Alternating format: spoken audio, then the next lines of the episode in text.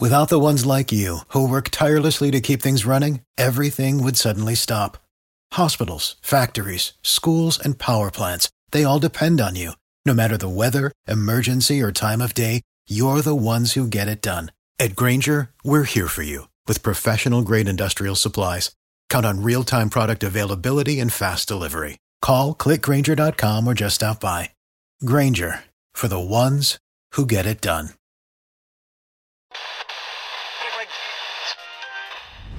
Welcome to the Culture of Things podcast with Brendan Rogers. This is a podcast where we talk all things culture, leadership, and teamwork across business and sport.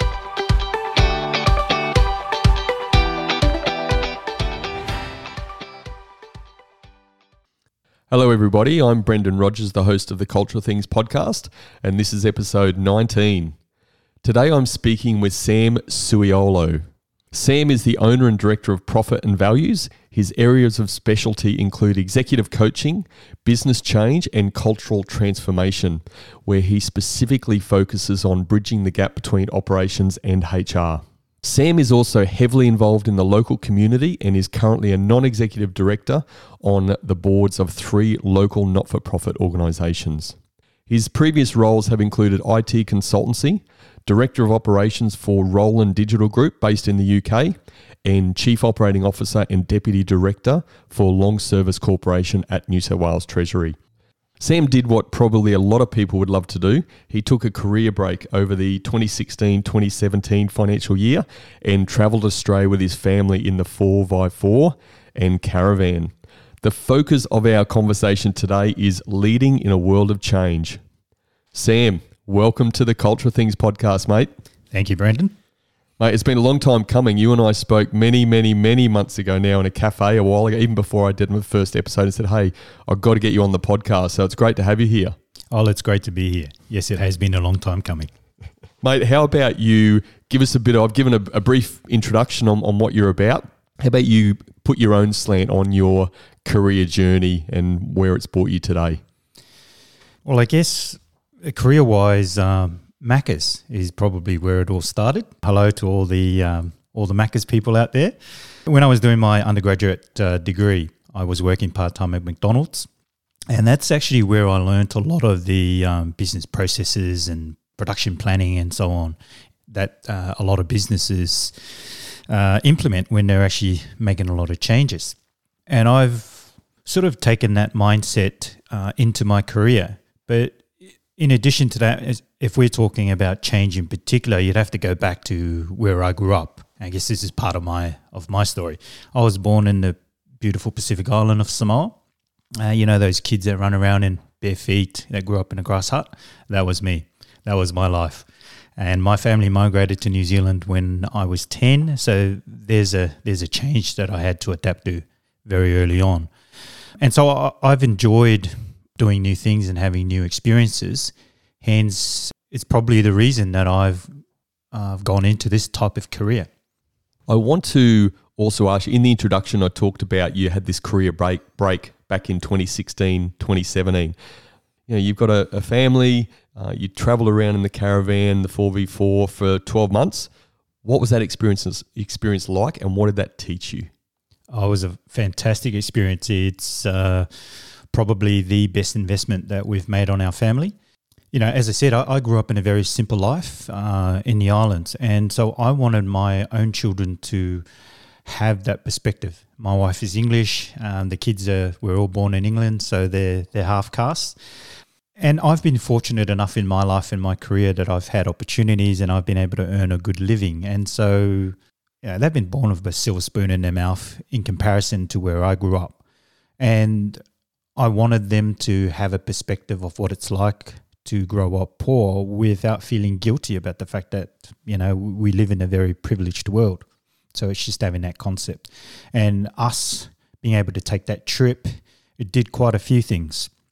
It allowed me a bit of downtime to um, to rest. I mean, restructuring and, and doing changes does impact leaders in particular. And I was re- leading a quite a number of restructures, and you know you're having to deal with a lot of emotions. Um, and it sometimes gets to you as well. So I needed I needed a break, and that was a, a, great opportunity. My wife had also been home with the kids for, I think it was a period of ten years. Uh, we're quite a traditional family, and she's a nurse, so she also wanted to transition back into the workforce. Um, and so again, that was another reason for us to take that particular trip, so that we could make that transition. And the kids too. Um, I think often they're forgotten when uh, couples make that transition between who's going to work, who's staying, or both parents going to work again. And so we we wanted everyone to be aware of the changes that we were about to make.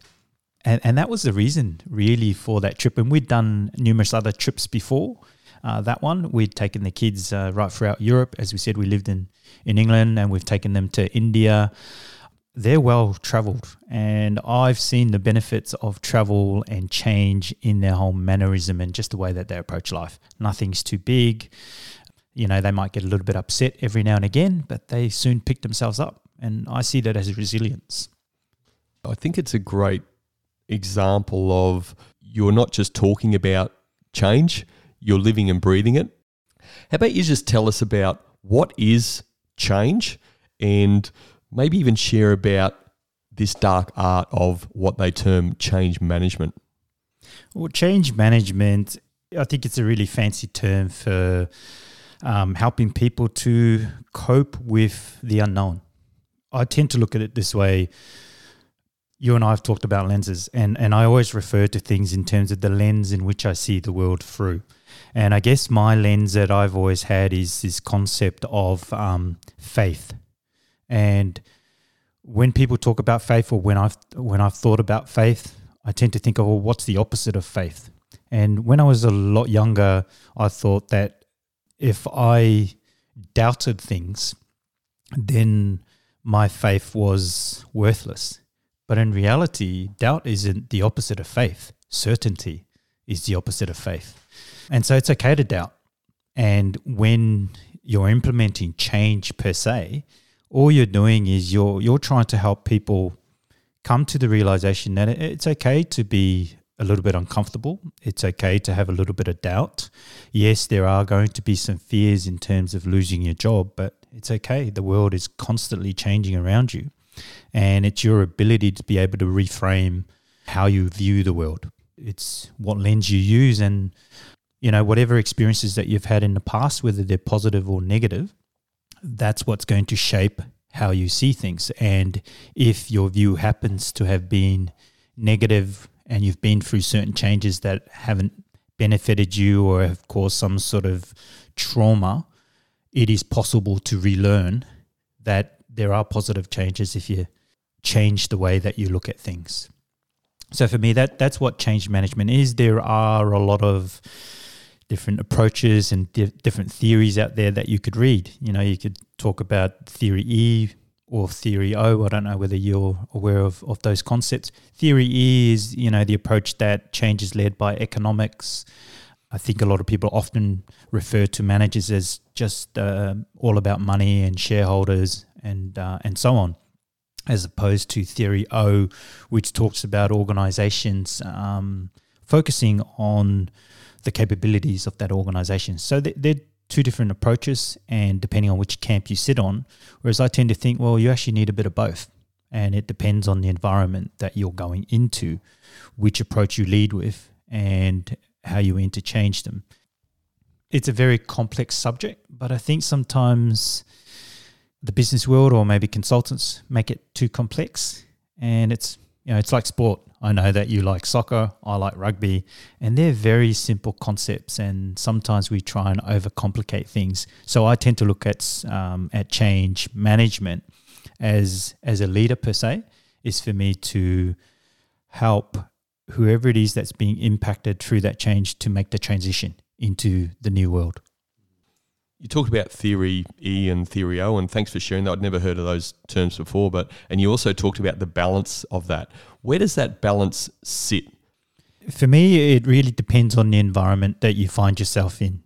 If you're going into a, a, an environment or you're in an environment where people are up for change, then the change is a lot easier and the people who are actually being impacted by the change, they're not as fearful of the changes. So they, they see it as an opportunity. And that's a much easier environment to be in.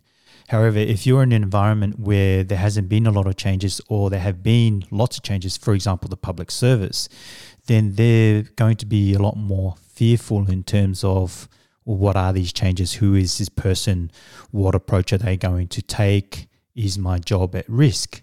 And so, as a as a change manager, those are the sorts of things that you have to consider, and then the approach that you take will be dependent on the environment that you do find yourself in. And sometimes the environment or the stakeholders dictate what they want.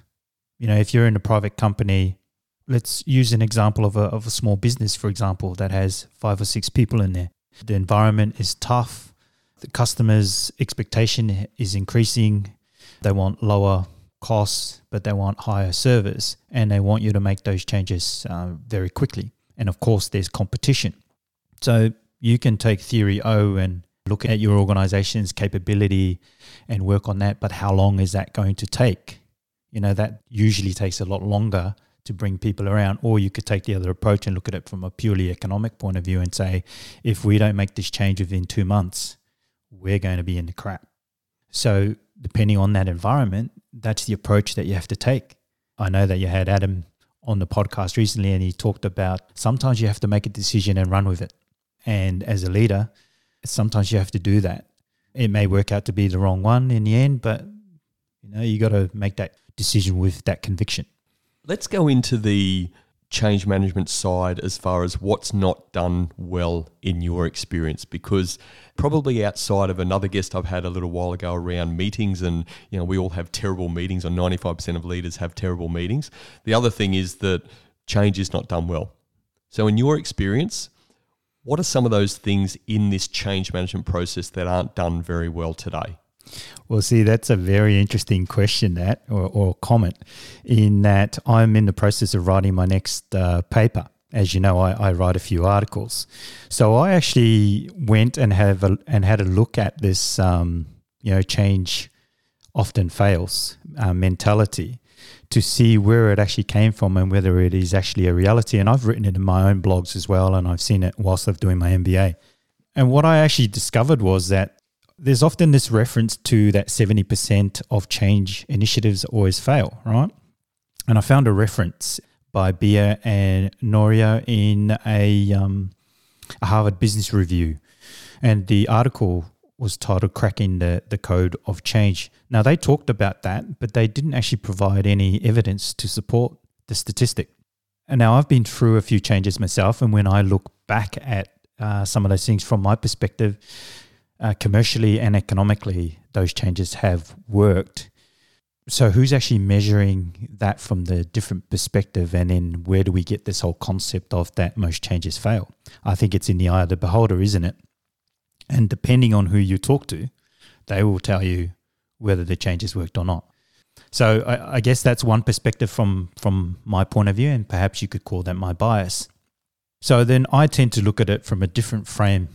If you go in with the mindset, for example, that changes always fail, then you're starting on the back foot. Or if you listen to the rhetoric that you've been given before you go in, for example, walking into an environment that's gone through some changes before where they perceive it as not being successful, the approach that you might take might be I'll I'll go with the advice that I was given that this is a negative organization, therefore I'm not going to listen to anyone and I'm just going to drive regardless of what I'm told. Wisdom of experience tells you that perhaps you shouldn't take people's views of an environment on board too much that perhaps you should uh, get your own view of the world, of that environment, and then decide from there. Almost just to try and negate your own bias or the bias that someone has given you of that environment, and then you start from there. I want to take you back to the different perspectives on change and what successful change is. How important is it in this change process and the changes you've been involved in actually getting that level of clarity at the start of what a successful change process looks like. You know, what are we trying to get from this change? And that question that keeps coming out to me what does success look like at the end of this process? How important is that? It's very important. And there are two stakeholders in reality when you look at it. There's the, the business owner or the stakeholder. They want to make sure that their investment, they're getting some return. But there's also the people that are actually delivering the services. They want to make sure that they're being appreciated and so on.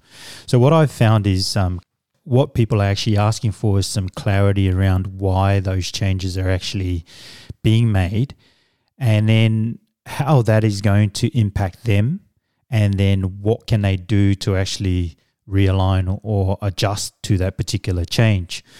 So in my experience a strategy or a good strategy is um, definitely the the starting point.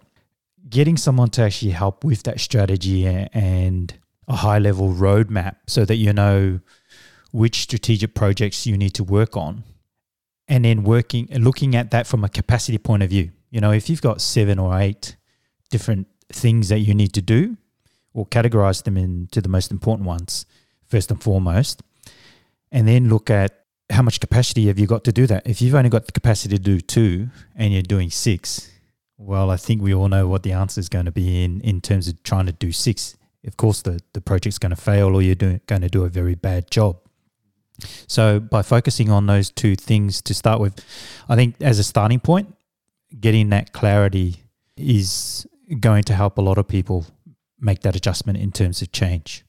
Let's go into the people part. We hear this term coping with change. You know, I don't cope with change very well, or people don't cope with change, or this team's not coping with change very well. When that term's used, and again in your experience, why is it that some people are s- supposedly seen to cope with change better than others? I think it comes back to previous experiences. As I was, um, you know, when I started off, I talked about having grown up in the environment that I grew up with. One of the things that I experienced as a as an immigrant in New Zealand, as a you know, 10, 11, 12 year old was uh, racism from other kids who teased my brothers and I about the fact that we didn't speak English and so on. And also in terms of learning at school, it was hard to translate things from English into Samoan, which is my native language, and then translate it back and so on. So it took a lot longer. So a lot of those different experiences have taught me that it is possible to um, to climb whatever mountain you're on it just takes a bit of time. And I think when people approach change in this day and age, perhaps they've forgotten a lot of the struggles and a lot of the things that they've had to overcome. And change at work is just another one of those changes. And so I go back to this whole statistic of how many projects fail. Perhaps the media, perhaps consultants who are trying to sell that concept of you need better change management gets people into believing that anytime you're going to do a change, it's going to fail. But in reality, you've been through lots of different changes before. And if you've been through those changes and you've come through it, then it is possible to change. And it's just, a, from my perspective, it's just a matter of reminding people they've got that experience behind them and that they can come through it. Yeah, it's going to be tough in some cases, but if you've conquered something else before, why can't you do this now? It reminds me of analogy I use just around change, and I, I don't I don't believe that people struggle with change, and why I don't believe that is something as simple as phones.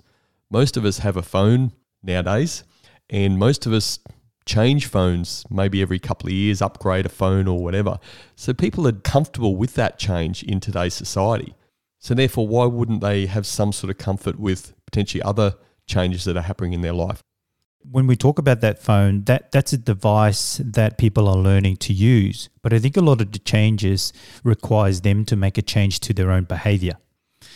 So even though they've been asked to use a new system to deliver different services, I think a lot of the times people look and, and I do this sometimes as well. I look at it, how does that impact me? How does that impact my livelihood? Am I going to be able to pay my bills? And when we start thinking about that impact on us, it's no longer then about the technology or the process that you're trying to think. It's it's the limiting beliefs, if you like. It's the what if scenario. It's the chicken little thing. The st- the sky is going to fall in, right? And it's about catching yourself doing that and self talk and just say, hey, look, you've been through these changes before. Technology changes have happened time and time and time again, and you've been okay. So stop telling yourself that this is a problem and start thinking about your own behavior and your own contribution in terms of contributing to that change. What do I need to do to actually get the positives out of this situation? How much does the success of change management, in your experience, depend on the quality of relationships that you have with people in the organization? I think the quality of the relationship is, is really important because you, as a as a change leader, as somebody who's actually leading that change, the people who sometimes feel like the change is happening to them want to make sure that you've got their best interest at heart, even though sometimes they may forget that the change leader is also impacted by that very change. Ideally, you do want that relationship, and the quality of that relationship will make the change a lot easier. Sometimes, though, it's not always possible to have that total relationship with everyone. You might get that relationship with 80% of the people. There's that 20% that you know, if we're using the 80 20 rule, that's never going to warm to you regardless of what you do. You could go out of your way to establish that relationship, but they've already formed their views in their own heads as to this change is not good for me. And regardless of whatever approach you take, they're not going to get on board. And so I've learned you've got to be okay with that. Whether your intentions are always pure in terms of trying to help people, there are always going to be people who are never going to agree with you. And I found that that is the hardest thing for a change leader to get used to is it is okay that you sometimes have to move on with the rest of the organization and leave some behind. You can't actually get those people to change. And if you look at that as a failure of you being able to establish that relationship, yes, there, it does eat at you. But you've also got to look at it from the majority of the organization is ready to go and you've got to go with them. Now, that's then where you require the support from those that are higher up to be able to recognize that sometimes it's not possible for you to take everyone with you. Sometimes you have to get rid of those people, and that if they don't help you to help those people find the environment that's right for them outside of that organization, it's going to slow everything else down um, it's going to piss a whole heap of people off that are ready to go. Yeah, so it, it's it's a catch twenty two, isn't it? I think we always strive for perfection, and as someone who's who's caring, you want to be able to take everyone with you, but it's not always possible. At least my experience has shown me that it's not possible to do that, and you shouldn't beat yourself up about it if you can't take everyone with you. I want to go back to that word resilience that you mentioned. What is it that helps build resilience in people to cope better with change that impact them or just general change within the organization? That's an interesting question. You know, as consultants, we come up with all these ideas to help people build their resilience. And yes, it, it could work, but I tend to take the approach that I'm just going to remind people of their own experiences. Look at their own story and look at their own history of um, the changes that they've been through themselves, however insignificant they may think it is, to tell their own version of their own story. And they will find in there that they are resilient and that perhaps along the line somewhere that they've started to believe somebody else's story of, of their resilience. And it's just about me reminding them of, of their own self worth, of their own journey, and that they are very capable of it. And you know, any any trainings that you can add on top of that to help them gain some new skills, I think that's a bonus. But for me, it's it's really just reminding them about the fact that you have had experiences, whether you actively think about it or not. So look at those and, and start to believe in your own story. When's a time where you can you've seen yourself struggling with change, and why was that? When you know so much about it even though I've been through a, a, lot of changes and I've implemented a lot of changes, either as an implementer, uh, you know, in the IT consultancy game, or as the person leading the changes, I found it most difficult, and I and I talked about it before, in that I wanted to to take hundred percent of the people along for the ride, and when there's so much resistance there from people who perhaps didn't agree with the approach, uh, the way that things were being done, didn't agree with the drivers from either the market, higher up, or whatever. Sometimes you you let those that feedback sort of get to you, and it challenges your own humanity, if you like, in terms of, well, if I only take 80% of the people with me, what's going to happen to the other 20%? And I think that's where I fell over in, in terms of, of that particular change. That rather than, than just pushing on with the rest of the people who were ready to go, I kind of hung around and waited and probably waited a, a bit too long. And then when you're thinking about that, something else comes up. Maybe something's happening at home, something's happening in another organization that you're part of, say on a board that you're dealing with. And all of a sudden, you've got multiple things that are happening that start to impact your own mindset. And you start making irrational decisions or you, you do what you think is best. And I think that's where it, it, it potentially goes wrong. And you've got your own biases as well so that's why I'm a, I'm a big believer in going back to your own story. Look at your own successes, believe in, in what you're doing. You've had a lot of successes before. And as I say, you know, whether it's you, somebody else that I'm talking to, no one can invalidate your own story. And if you believe in that, then let that be the foundation in which you build everything else on and be okay with the people who just don't want to come with you and just move on. When was that moment when you started to feel comfortable that you couldn't take everyone or there was it was very difficult to take everyone on the journey? Well, again, I think it's that whole self reflection aspect of things. And I started to look at my history in terms of where I had come from. And when I do look at my own story, you know, migrating out of a country where a boy didn't speak English, adjusting to racism and those sorts of things that were going on, moving country, you know, a few times and having to start work, pick up a new job and so on and so on. And when I when I look at those things personally, I think to myself, yeah, you know what? I've done pretty well, you know. So what somebody's, you know, said, "Oh, you're not doing this right," or, you know, that's not the way I would have done it. It's very easy for people to tell you how you should do your job, isn't it? It's a bit like um, raising children. People who don't have children have the best intentions and the best advice. and it's only until they've had kids that they realize what it's like to raise kids. Well, that's like management, that's like leading change. And until you're sitting in that chair, you've got no idea. And so I look at that and I use that lens and I look back at, at my life and the successes that I've had and say, you know what? Yeah, there's a there's a little bit of a blip here, but I'll learn from this and I will move on and I will be successful. So that's my advice to anyone who's actually leading a change or in a management position is don't let anyone else tell you that you know what you're doing is is a failure. It could be that you need some adjustment to it, but just learn from it and move on. I want us to go into the impact of change, particularly on culture. You wrote an article a little while ago. Again, I can't remember the exact title of the article, but it was linked to change and, and the impact on toxic culture. Tell us a bit about that, and again, through your lens, through your perspective, through your experience. Yeah, so the article was um, How Does Change Impact Culture?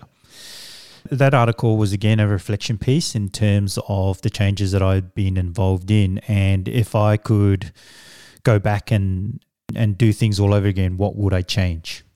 Um, so that was a perspective that I, I wanted to share with anyone else who had, you know, who was going through the same thing or who was about to go into that change. And it was really about acknowledging that a change isn't perfect and it's never going to be perfect. Yes, you should start with a, a strategy, you know, and you should know uh, strategically what you're going to do and which things you're going to focus on. But the environment is ever changing and you're going to have to adjust. And so, you know, there, there were three things that I talked about in that in that article in particular. Bias was definitely one of those. I have my bias, and I'm sure everybody else has their their biases. I'm a I'm a real doer, even though I'm I'm a real people. I want to take everyone with me in terms of where I'm going. I like to get things done quick. I'm that type A. You know, I know where I'm going, and I'm going to head in that direction regardless of whether the line is straight or I might have to go up and down in, in certain places. But I do have to check my bias and then check the bias of everyone else who's involved in that change to understand the gap. And it's that gap that I think is the most important aspect of it. And it's helping, and then going back and helping people that are being impacted by that change to bridge that gap in terms of maybe it's it's going back and helping them reevaluate their own story as they've come through. Again, the change isn't as insurmountable as you think. You've been through challenges before. We've been through recessions. We're going through COVID. Um, you may have, you know, moved countries. You may have moved schools. Change is all around us, and and we've gone through many of these changes time and time again. So if your bias is positive, great. If your bias is negative, maybe it's time to reframe the way that you look at that so that it is positive and it allows you to move forward. That was that was one aspect of it. The second was that one in terms of the current environment. As I said, you might have the best intentions, but the environment might not allow you to do that. COVID, for example, uh, a lot of organizations aren't in their offices at the moment. A lot of people are working remotely, so the change plan that you might have had in place is now almost obsolete, and you've got to take a different approach. But you've got to be okay with the fact that you know you might try something and it doesn't work, or just try again. Just try and consult the people that are impacted and take take on board some of the feedback that they've got. But again, you know, you've got experience behind a lot of these things, and you might have the perspective that they don't have. So be reassured in your own skill set and keep heading in the direction that you wanted to to go towards. Um, and that brings me to the third point, which was that consult to understand rather than um, to argue.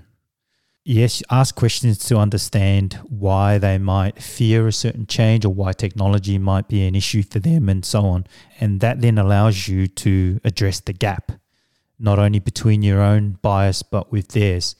And, you know, I, I guess if you look at it, that comes back to that whole relationship aspect that you were asking about before. I think that's where you build that relationship is the commonality is even though you might have had different experiences and different upbringings, talking about their experience as well as yours, you, you can find that commonality even though they're different, completely different experiences. We talked earlier around poor change and, and where some experience has been quite challenging. Share an experience you've had where it's been a really positive change. You've felt good about the process. You've good, felt good around how that's been led, your involvement in how that's been led, and the engagement through the through the organisation. Yeah, well, Roland Digital Group in the UK was a, a very positive change experience for me, and the reason that that was very positive was the the CEO of that organisation. His name's Jerry Davis. Hey, Jerry, if you're listening to this, hello. Uh, he had a, a very profound impact on my mindset in terms of approaching things, approaching people, and business in general. So, as I said, that was a positive experience for me because he recognized the challenges that you would have to take people through in order to make those changes. And he was very supportive, even though some of those decisions were, were very tough. Uh, for example, moving managers aside, reassigning them to different organizations, moving a whole division under a different line, or having them, you know, report into into my part of the organization. And the other aspect of the really positive side of that change, you know, they they were up for change, particularly the the service side of the business that I was uh, working with.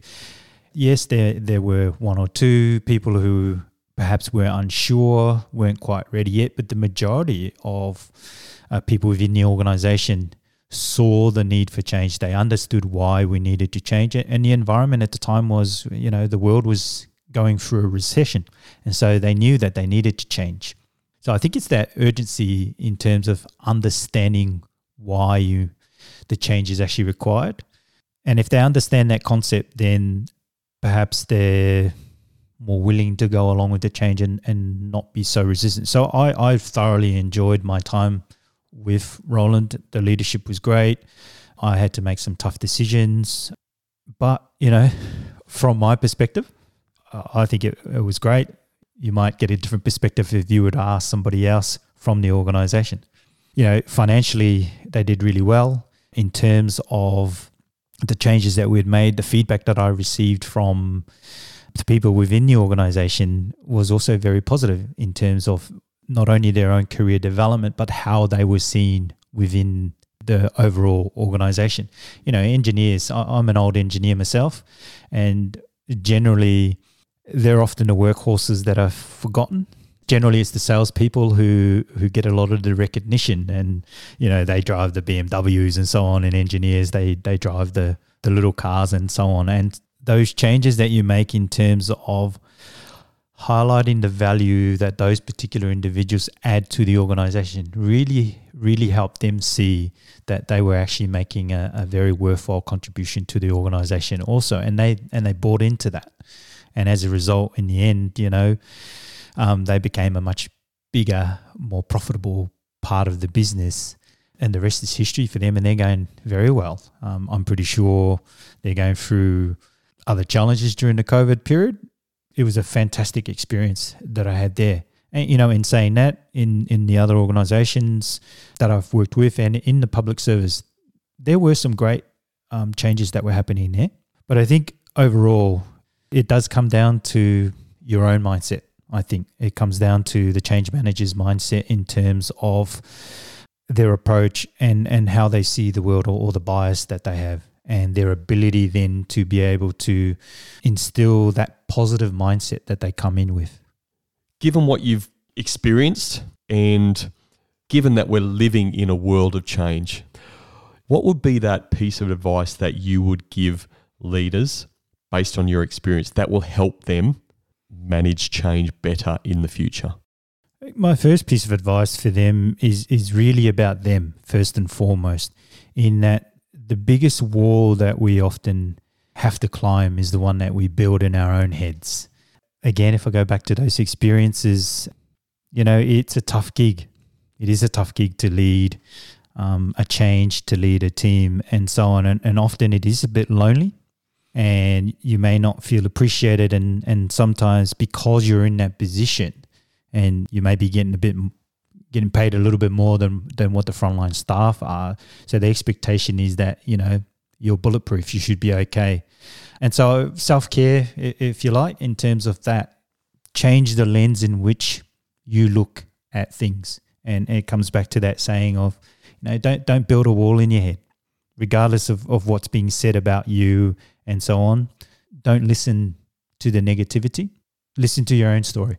And if you keep that in mind, you will come out on the other side positively. That, that's my piece of advice. Mate, let's close this off. How can people get in touch with you if they just want to connect and, and learn a bit more about you? Yeah, well, they can um, connect with me on LinkedIn, search up my name, or they can email me, sam at profitandvalues.com.au. I've also got a uh, business uh, Facebook page um, and a website. So the website is profitandvalues.com.au. Excellent, mate. Thank you for sharing. I know it's taken me a number of months to get you on the show through my own recalcitrant behavior more than anything, but I'm so glad we could do it today. I'm really glad that you could share your experiences around change and leading change in this crazy world of change. Thank you so much, mate. Appreciate your time on the Culture of Things podcast. And thank you.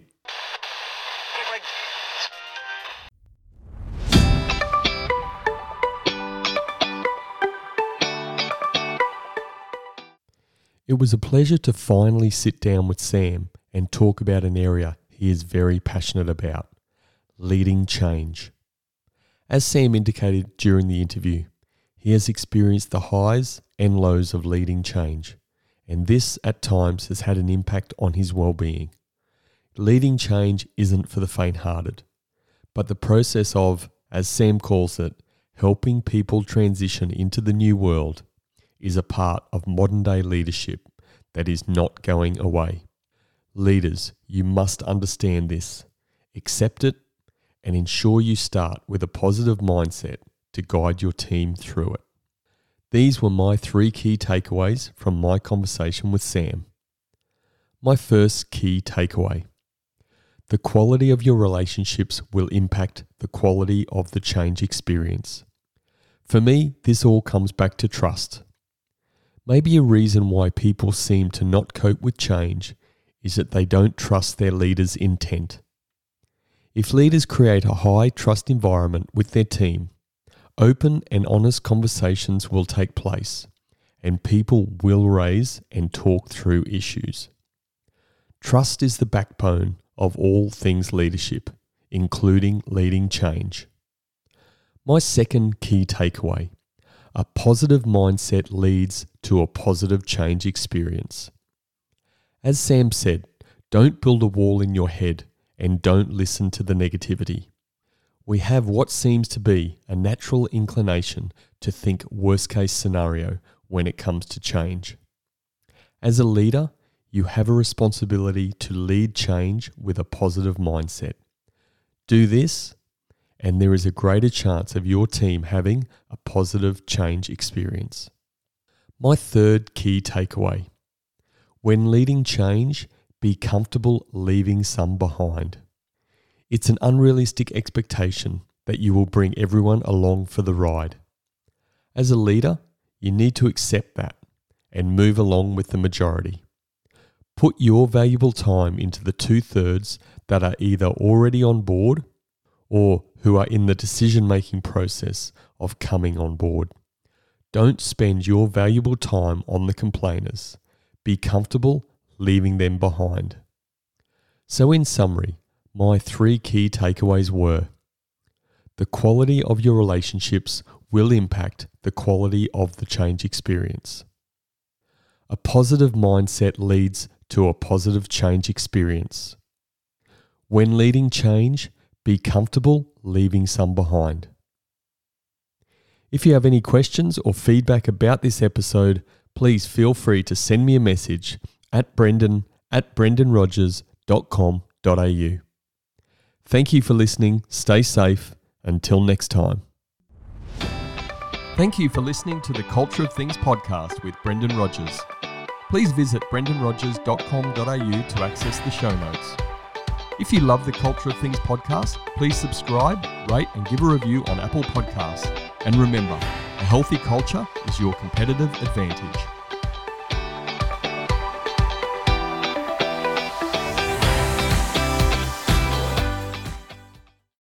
Without the ones like you, who work tirelessly to keep things running, everything would suddenly stop. Hospitals, factories, schools, and power plants, they all depend on you. No matter the weather, emergency, or time of day, you're the ones who get it done. At Grainger, we're here for you with professional grade industrial supplies. Count on real time product availability and fast delivery. Call clickgrainger.com or just stop by. Grainger for the ones who get it done.